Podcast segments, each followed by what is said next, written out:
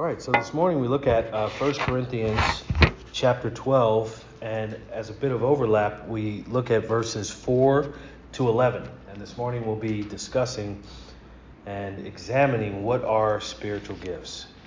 Uh, this time we lead in with the, the introduction, and then the next time we'll look at the actual uh, spiritual gifts. But I wanted us to first read uh, 1 Corinthians chapter 12 and just a few verses to give us our context this morning. Uh, so we'll look at uh, verse 1 and then just read down uh, through the immediate context. Verse 1 of 1 Corinthians chapter 12. Now concerning spiritual gifts, brethren, I do not want you to be unaware. You know that when you were pagans, you were led astray to the mute idols, however, you were led. Therefore, I make known to you that no one speaking by the Spirit of God says, Jesus is accursed. And no one can say, Jesus is Lord, except by the Holy Spirit. Now there are varieties of gifts, but the same Spirit. And there are varieties of ministries, and the same Lord. There are varieties of effects, but the same God who works all things in all persons. To each one is given the manifestation of the Spirit for the common good. For to one is given the word of wisdom through the Spirit, and to another the word of knowledge according to the same Spirit, and to another faith by the same Spirit, and to another gifts of healing by the one Spirit, and to another the effecting of miracles, and to another prophecy, and to another the distinguishing of spirits, to another various kinds of tongues, and to another the interpretation of tongues. But one and the same Spirit works all these things, distributing to each one individually just as he wills. For even as the body is one and yet has many members, and all the members of the body, though they are many, are one body, so also is Christ. For by one Spirit we are all baptized into one body, whether Jews or Greeks, whether slaves or free, and we were all made to drink of one Spirit. For the body is not one member, but many. We'll stop there. May God bless the reading of His Word. As I mentioned, we look at uh, this morning what are the spiritual gifts. Paul first uh, explained why they were necessary to counter the Corinthian division that was brought upon the, uh, the saints in Corinth at that time uh, due to the schism that was developing. Paul first explained in those very few verses that I read this morning why the spiritual gifts were necessary. So, first he looks at why they're necessary. And then, here in our context, as we look at verse 4 and beyond, uh, he wanted to explain to the Corinthians what the spiritual gifts were. More specifically, Paul explained the purpose for the spiritual gifts and the source behind the gifts. The gifts also have a context in the church. And I would say that as we look at the spiritual gifts, as you study about the spiritual gifts and why Paul even mentions what he says concerning the spiritual gifts, you recognize that the church is their only context. The church is the only place that the spiritual gifts function and function as they ought to. So the gifts also function to grow the church. So the, the church is growing based on the practice and exercise of the gifts. So then, Paul wanted the Corinthians to understand the distribution of the gifts. So that is a part of the what. In order for us to understand what the actual gifts are, you have to understand who gave the gifts in the first place. And so many begin to uh, dive into what it means to, uh, to practice the gifts or what the gifts are, and they never talk about who gave the gifts. And I think that once we begin to discuss that uh, together, and once we learn about those things together, then we can further examine what gifts are operative and which uh, gifts are inoperative in the modern context with which we live. But they all find their necessity, they're all uh, finding their necessity in the life of the church so that the church may be unified and the church may grow. And so, whatever was concerning the gifts has contributed to what is today. Meaning, whatever gifts were practiced then, those gifts contributed to the church's uh, foundation and the church being established and growing as it has today. And so we have to understand that all of them are and were important. So when we look at the gifts, we'll examine exactly what they are and we'll examine why they are practiced in the manner that they are.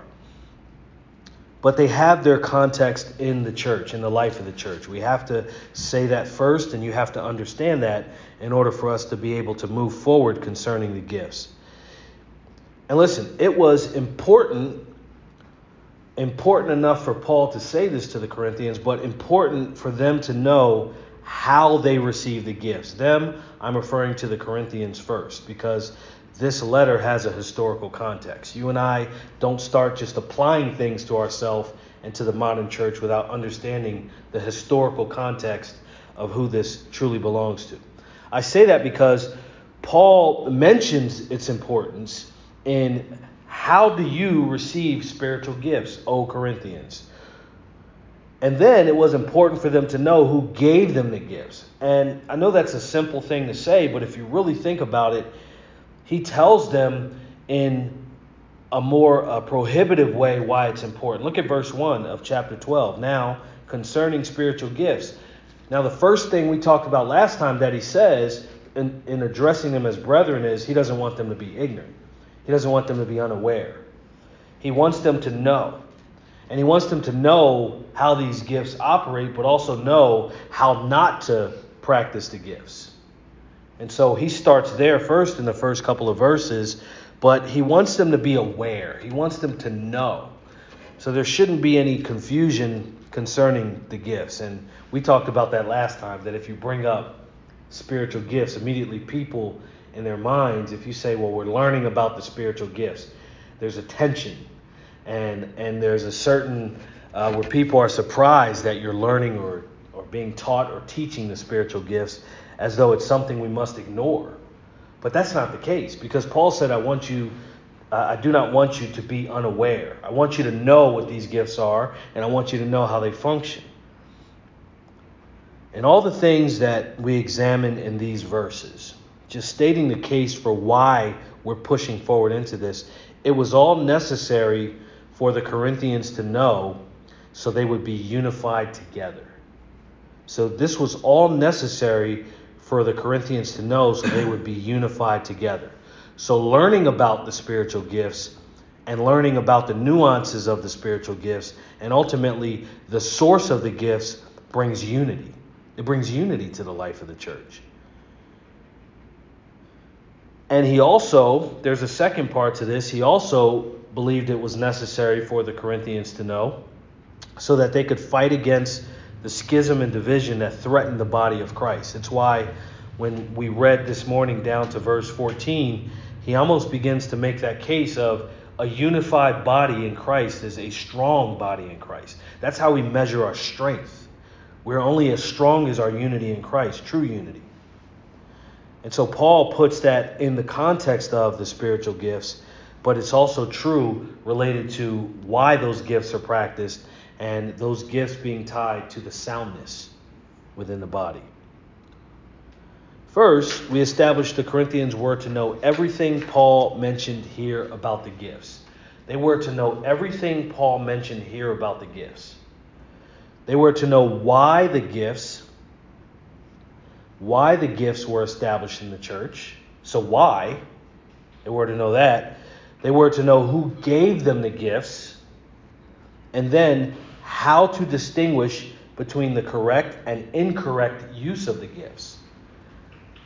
Because it's as we've said before, in every area where there is holiness, where there is what God has designed or decreed, there's going to be an attack from Satan and his people against those things. The spiritual gifts are no exception.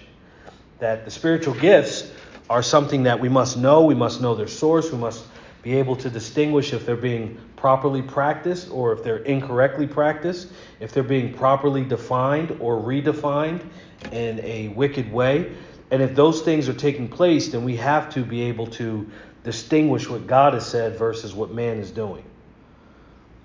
So, first, as we go back to verse 4, Paul explained in verse 4 that there were different gifts operative in the life of the church. So that's the first thing that we must know that there were different gifts. He says in verse 4 now, there are varieties of gifts. So there are different gifts that are operative in the life of the church. But you must also know that those gifts are all established by the Spirit. They're all established by the Spirit. Because he says there are varieties of gifts, but the same Spirit. And even before that, you see that all of this is the Spirit's work because he even talks about the common confession of Jesus as Lord versus those who are blaspheming and saying Jesus is accursed. And I believe that that took place in the realm of prophecy. But Paul is saying that all of this ties back to the Holy Spirit. All these gifts are established by the Spirit. That's another thing we can note as we begin to work our way from verse 4 all the way throughout that all the gifts are established by the Spirit. He is the source of the gifts because he's the one who distributes the gifts. And those gifts specifically point to true fellowship that Christians have in Christ. Because remember, you have to tie this to the total work of the Spirit, and you have to look at what the work of the Spirit is. And part of His work is to take that which belongs to Christ and reveal it to us, but also His work is to exalt Christ and to honor Christ, and to cause us to do the same. So the gifts have that function. And I think that what you'll begin to realize is once you understand all that, then you begin to understand if gifts are the ones that are practiced today are either counterfeit or are they gifts that truly belong to the gifts that are located uh, within the context of the Lord's church, and if those gifts are practiced rightly. But make no mistake, the gifts, the spiritual gifts, they ultimately serve to worship Christ. They bring attention, reverence, and glory to Christ. That's what the gifts are. And that's what the gifts do. There are a distinction in the gifts. So it's not just one gift and it's not just a couple gifts. There are differing gifts.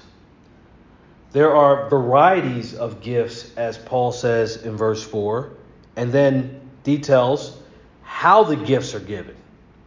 So that varieties of gifts tells us how they're given and how they're received.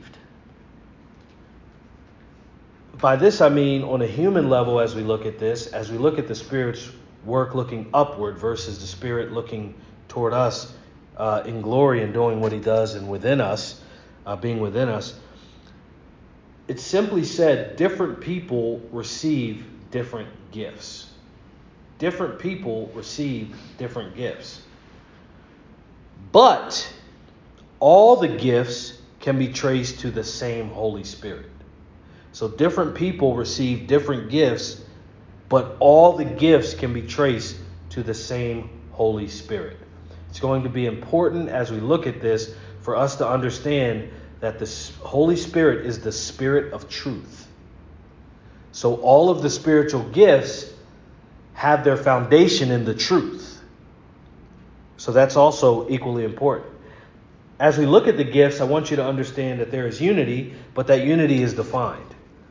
There's unity in distinction, meaning, although different people receive different gifts and practice those different gifts, there's a unity in how those gifts are practiced. There's a unity in how those gifts are received and the context in which they're practiced. There's also unity in purpose. Well, why is there unity in purpose? Is that because men are clever and they somehow uh, have tied themselves together. No, there's unity in purpose because remember, the source of these gifts is the Holy Spirit.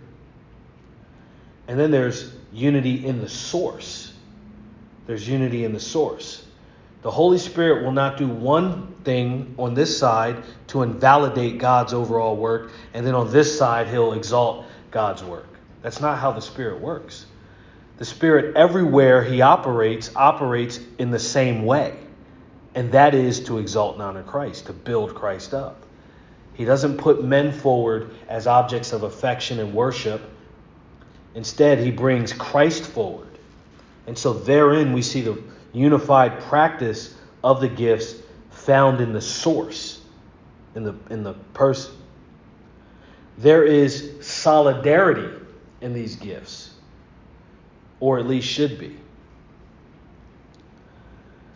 Now, as we step back, and I'll get to the point in verse 5, but as we step back and look at this, you can see why you have to be very careful about hearing what people say versus watching what people do.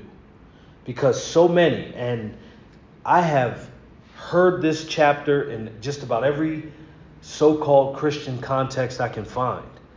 But so many are saying, well, these are the gifts of the Spirit. Well, here's how the gifts of the Spirit function. Well, this is the gifts of the Spirit, and these things are not the gifts of the Spirit. But you have to understand that the Spirit here speaks for Himself. He speaks for Himself. And as we work this out and begin to move through, you're going to see for yourself how the Spirit operates. Also in verse 5, there are different contexts within service as the gifts are practiced. That's what Paul wants first the Corinthians to know, and by extension, you and I need to know these things. But there are different contexts within service as the gifts are practiced. He says, and there are varieties of ministries and the same Lord. Now, again, the source of that is the Spirit. It doesn't mean a preferential difference between service and so called ministries.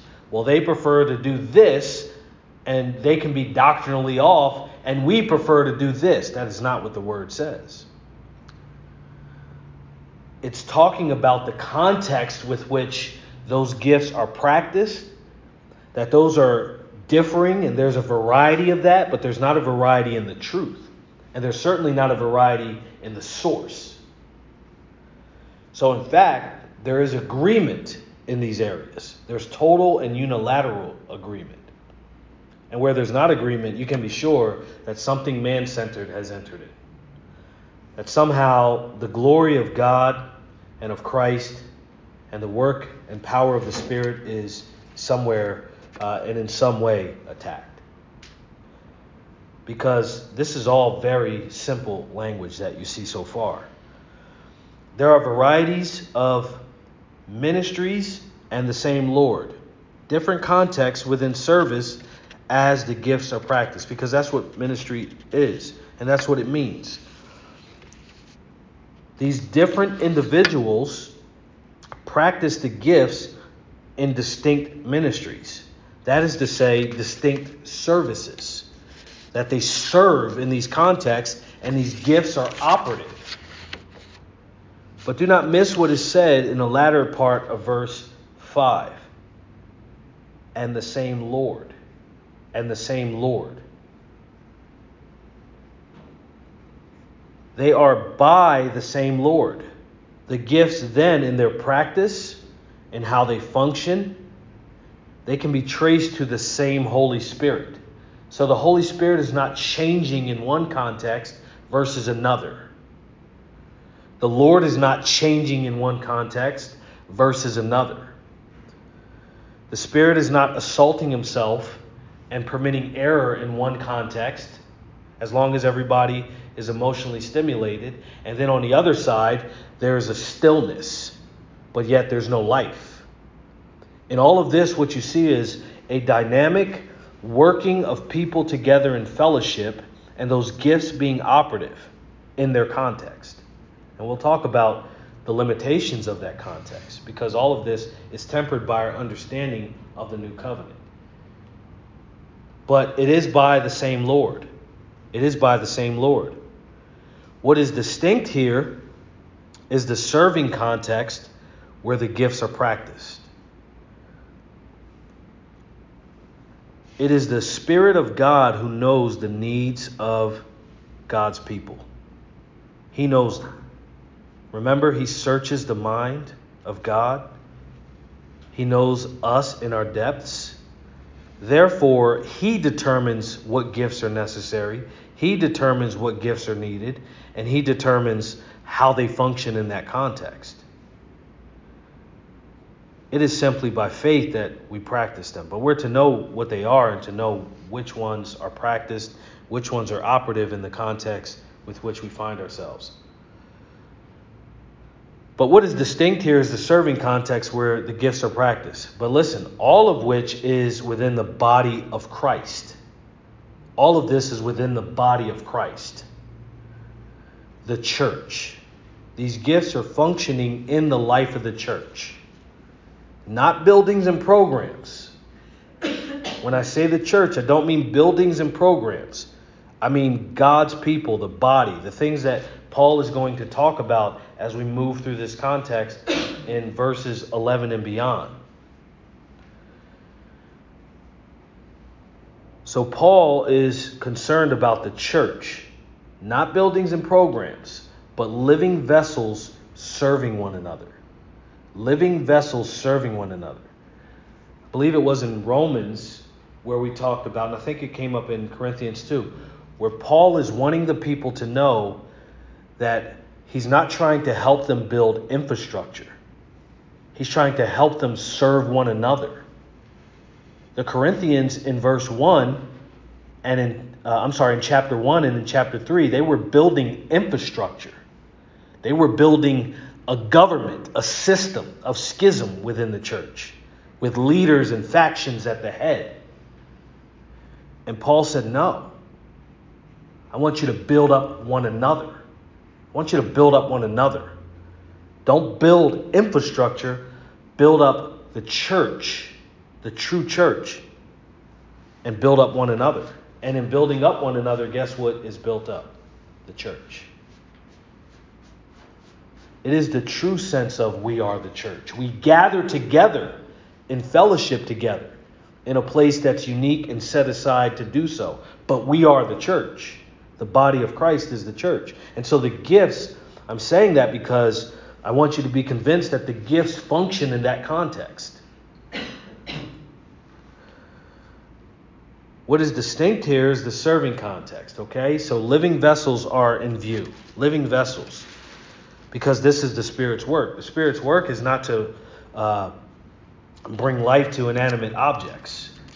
He doesn't look at a building and go, that building must be born again. No, it's people. He's causing people to be made anew, to be born again, to be raised up into spiritual life, and then to serve one another, and in all that, bringing honor and glory to Christ.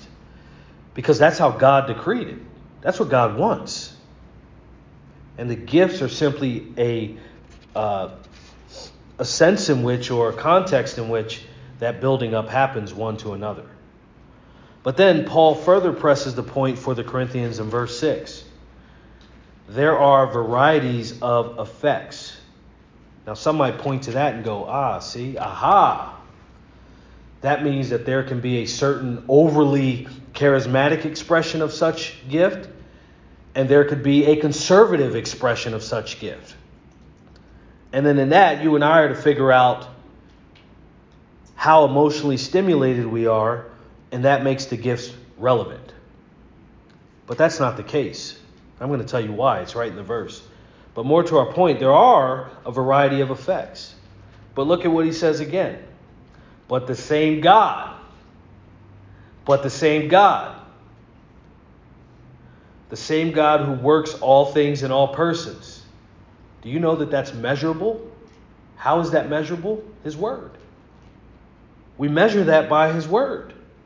The variety's effects are not things that are done in a sloppy way, or some man does something, or some men do something, and it's something uh, humanistically just genius, and somehow we all rally behind that. That's not what's in view here. What's in view is God being the source even in the effect of the gifts. So he presses in on that, and he presses in on that for us to help us understand, along with the Corinthians, that the gifts don't do one thing in one person, that they have a variety of, of effects. I believe it also deals with, by implication, the outcome. The outcome. What the gifts essentially produce.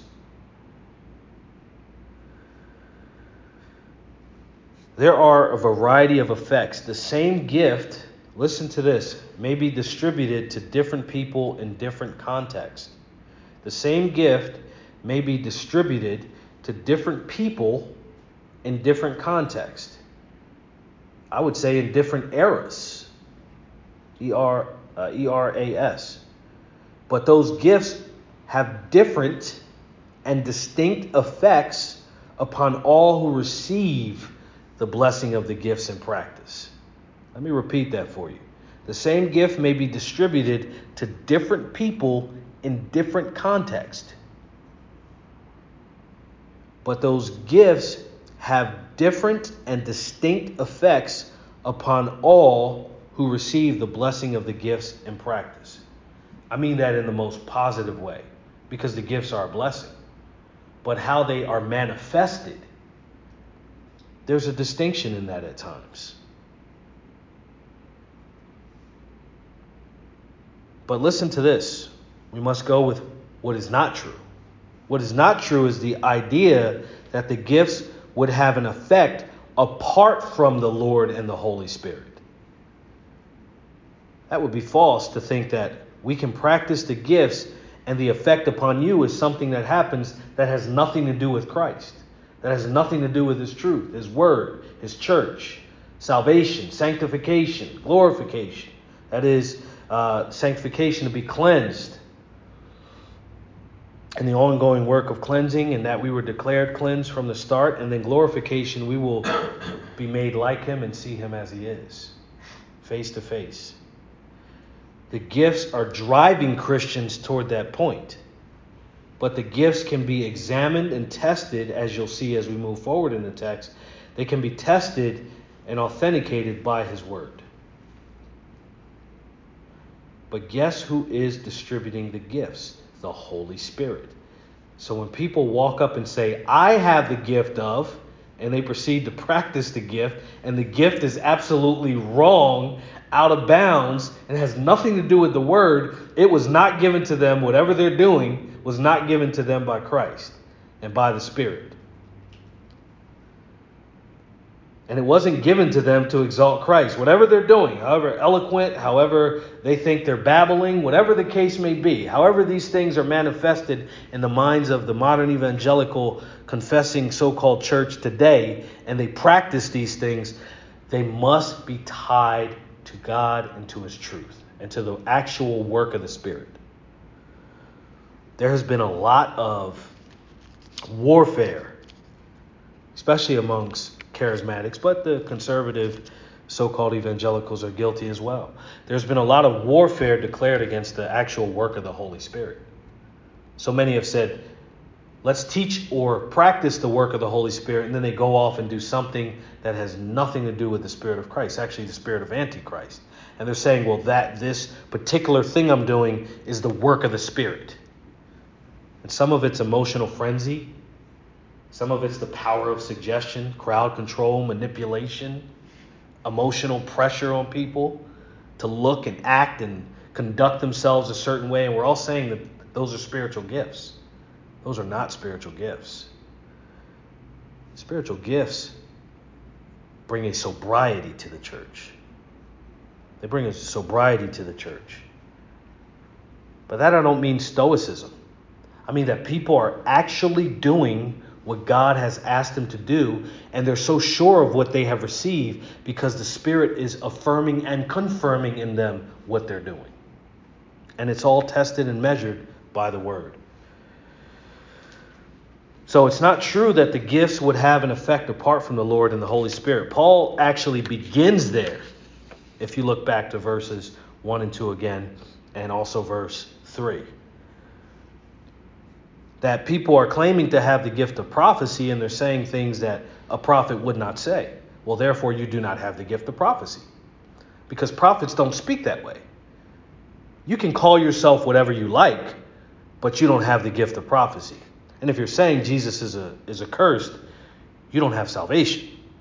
You need to have salvation in order to practice the gifts, because the gifts are for the church. The spiritual gifts would also not be distributed to people who are spiritually dead.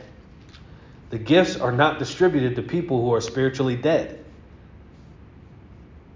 People are running around saying, This is my spiritual gift, and they don't have spiritual life. If you're dead in your sins, you don't have spiritual gifts. Because the prerequisite for spiritual gifts would be to be born again from above by the Spirit who is giving the gifts. So when false teachers and false Christians, no, that's a moniker, but those who are professing to be Christians, when they're saying that they have all these gifts, that those aren't gifts. You have to have the gift of eternal life to have spiritual gifts. And then we can talk about which ones are operative and inoperative. But often people don't even visit with the fact that I need to test myself to see if I'm in the faith before they launch into what gifts they actually have. The Spirit of truth, listen to this, does not give the gifts to those who promote the spirit of error. The Spirit of truth does not give the gifts to those who promote the spirit of error. One way this comes out is when we get to tongues. And so many argue about tongues. I think that's just one that people like to argue about. But it's actually very clear once you begin to dive into all the things that need to be said about it. But I'll say this oftentimes, on both sides of it, and whatever sides there are, you have people arguing about tongues, and neither one of them are sound. So they need to be testing themselves to see if they're in the faith before they arrive at how we define tongues. It makes no sense to be right on an issue if you're not right with the Lord.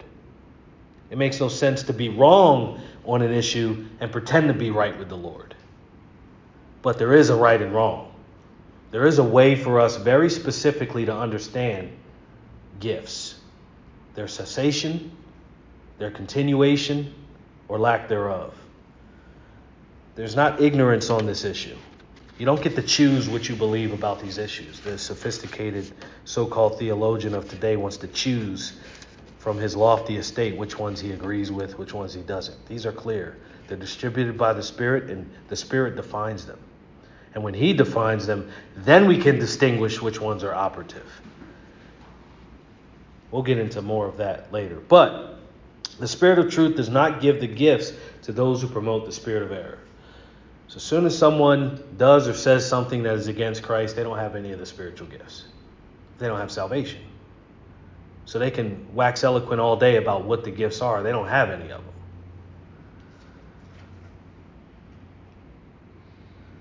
The Spirit of truth does not give the gifts to those who promote the spirit of error.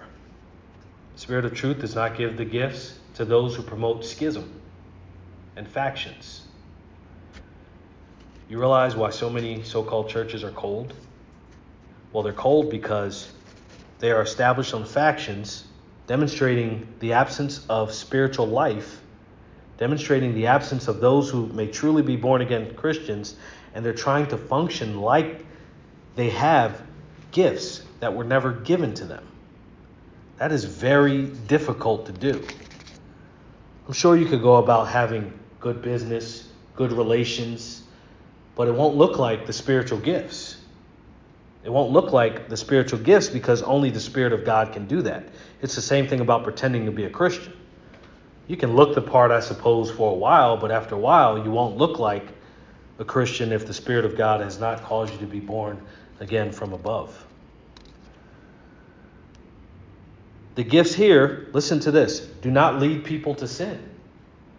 The gifts do not lead people to sin. What I'm getting into is the manifestation of the gifts as we see them in verse 7. I'm driving in that direction, but I wanted to make it clear to you some things that we need to understand about them. The gifts here do not lead people to sin, nor do the gifts stimulate sin, incite sin within us, or incubate sin. By that I mean it doesn't babysit sin in us, it doesn't cause us to be okay with sin. The gifts here do not lead people to sin. If you think of all the gifts that are mentioned, and if there are any ways where people are comfortable using, or I should say misusing, whatever they're saying those gifts are, and the outcome of it is sin, disunity, and any other practice of sin, even some here that Paul is addressing, you can be sure that the gifts are not operative. You have many of a so called continuationists who are arguing that the gifts continue and they're not even in Christ. You have many who are arguing that the gifts has ceased and they're not in Christ. But the point is, there is a, a line to be held, and we're going to hold that line.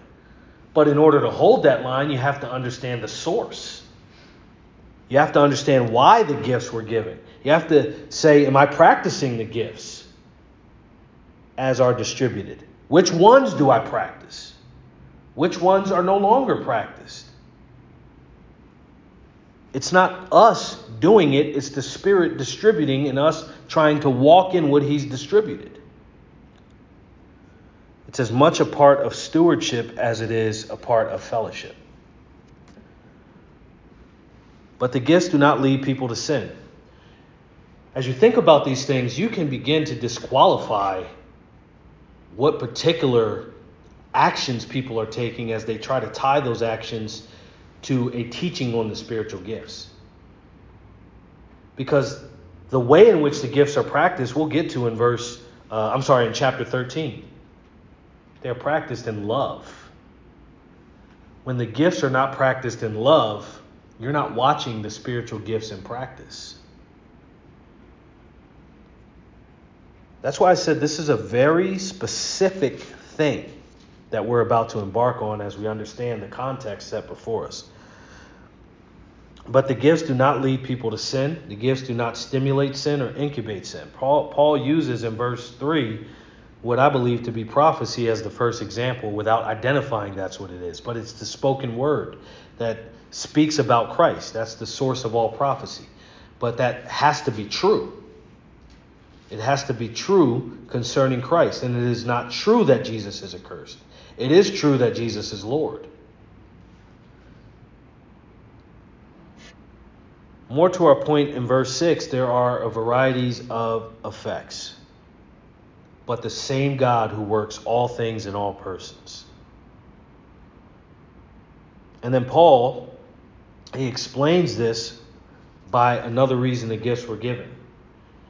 Now let's pause here because, as you understand, uh, God is working in all of his people, and we'll get into this. But it is as much as what we see and also as much as what we see practiced. So the same God is working all things in all persons. We don't determine that. God determines that. Because if left to us, we'll determine God's work by the number of people who get excited about something, the number of people involved with something, or some other means that we will say God is at work. And that's what people say God is at work because they feel good about it. Maybe it's making money, but for God to be at work, He determines what that means. And I believe as we begin to walk backward from our vantage point through church history, because the church of Corinth and the letter to them is very much also church history for us, as we look back at what God was doing, we can then also look forward and say it's very consistent. It's very consistent who God is and how He has worked in His church. That at times there were differing effects, differing gifts at work, but that doesn't mean that God did something that was other than his own perfection.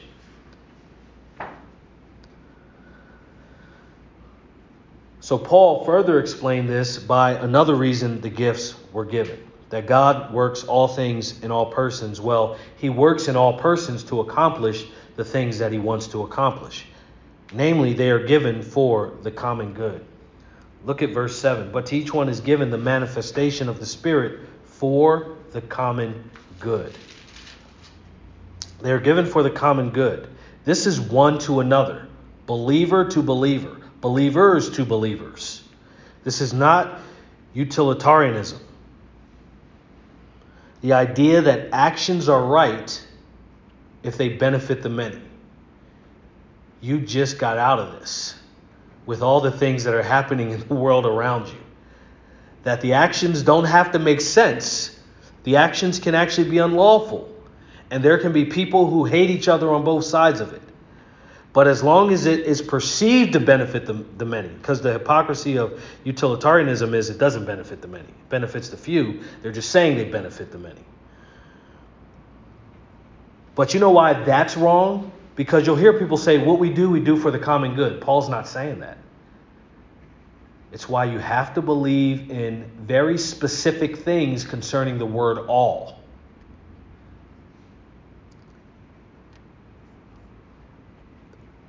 he is not promoting the idea that actions are right if they benefit the many. He's correcting that idea. That's what they were already practicing because that's a part of the world system. But that's why that's wrong. Because to do so without understanding the common good in its context that he's referring to, you then place your source of things and how they happen in men. And men have temporal objectives if they're not spiritually alive. Meaning, men only think about their place in this world when they're not, uh, when, when they don't have their hope fixed in eternity. So when they say they're doing things for the common good, they simply mean your station in this life. There's no transcendence. There's no hope of a return of Christ in what they're doing or saying. And I would say that that has crept into the church as well, in many regards. But that's not what Paul is saying. Paul is not saying to serve the pragmatic, the, I'm sorry, the pragmatic belief that we must achieve. He's not saying this that we must achieve the common good. Because listen to this and think very clearly, as I know you are. Typically, one who presides over the common good must use some form of exploitation or manipulation. The one who says, I'm doing this for all of you, with no Bible tied to it, with no uh, worship and honor of Christ tied to it, they must use some means always of exploitation and manipulation. You've seen this. You know what this is. You know what this looks like. But I'll put forward to you that Paul is mentioning another common good. And thankfully, we can define what it is. The common good to which Paul refers is what he's been saying all along it's sourced in the Holy Spirit. It's God determining what is good for his people. That is how the gifts are distributed and the gifts are operated. And guess what? They're from the Lord Himself. He says it, but to each one is given the manifestation of the Spirit for the common good. Manifestation of the Spirit. The Spirit showing things concerning Himself, concerning how that ties to the work of Christ ultimately and primarily, how God is working and at work in his people, all that thing is measurable. All those things are measurable. But it is practiced then to achieve his purposes. So you can be sure when common good is mentioned, it's practiced to achieve his purposes.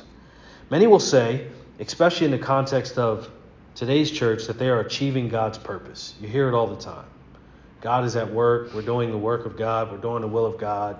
And everybody says these things. But you look and see what they are doing is their wills. Their wills. With a faded rubber stamp that they claim is God's hands on things. But they're doing their own wills.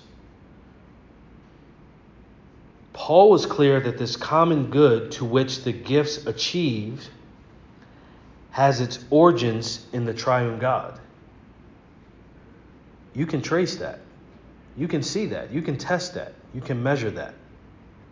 But you have to tie it to what you know to be true concerning God's work in many of the areas that He works that the Bible reveals to us, such as the church, such as in salvation, such as among the Jews, among the Gentiles.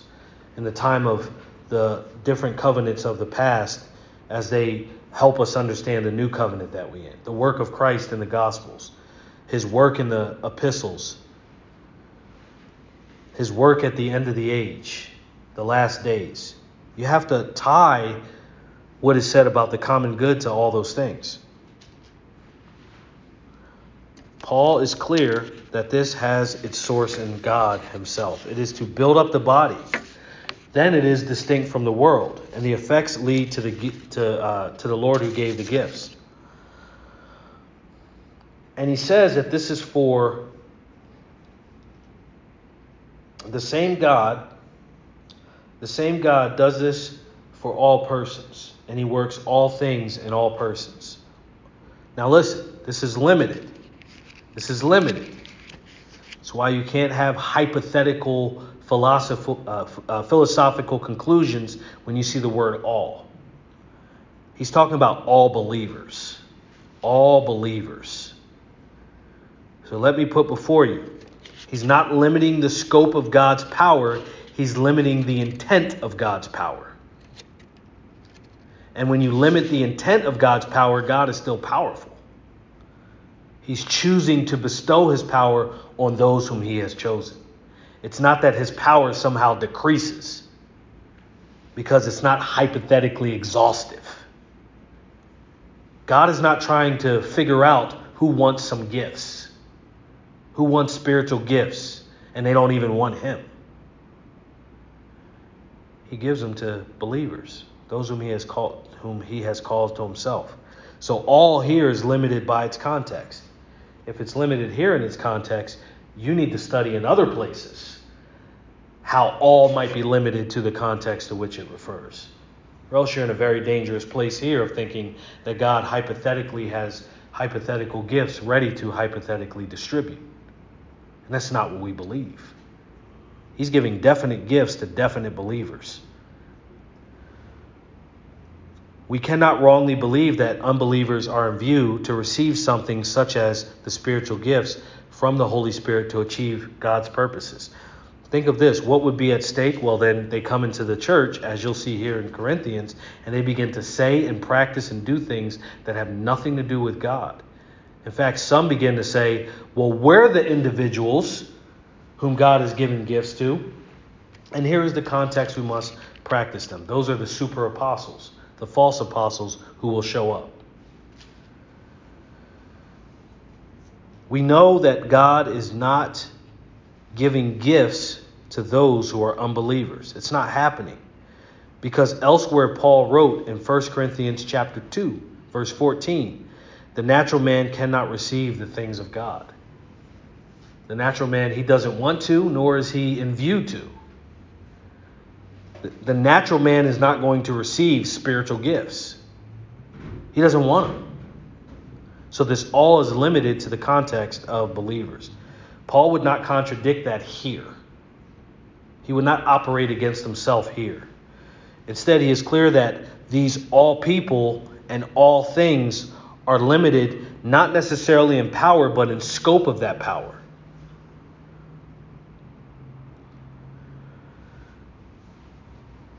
So there's a definite reach in the power of distributing the gifts to the believers. For the power of practicing the true gifts of the Spirit were to be evident among the Corinthians. As we close, I want you to understand that this is not simply about the greater community of Christians. This idea of the greater community of Christians. I'll tell you where I'm getting that from. It is intimately for the individual to receive. When you receive the Spirit's gift, you know what those gifts are or the gift is. You know the purpose for which that gift ought to be practiced. As a church, we need one another and we specifically need one another's gifts. And we know that those gifts are meant to achieve the good of one another, therefore, the benefit of one another not simply the kind of good that man desires for himself and then calls it good. This is when God does something and says, This is for your good. And I'm going to show you how and why it's for your good. And by faith, put it into practice and see that it's good. I say that because the intimacy is in verse 7. But to each one, to each one is given the manifestation of the Spirit for the common good. So he talks about all persons, but all people collectively aren't operating in the same way related to the gifts, meaning they don't all have the same gift operating with the same effect in the same context at times. But they all bring forward the common good, and each one is given their gift. Each one. It's the individual working together in order to bring about the building up of one another together. So Christianity is a very intimate thing. The gifts are very intimate. And next time we'll look at specifically what they are. Let's pray.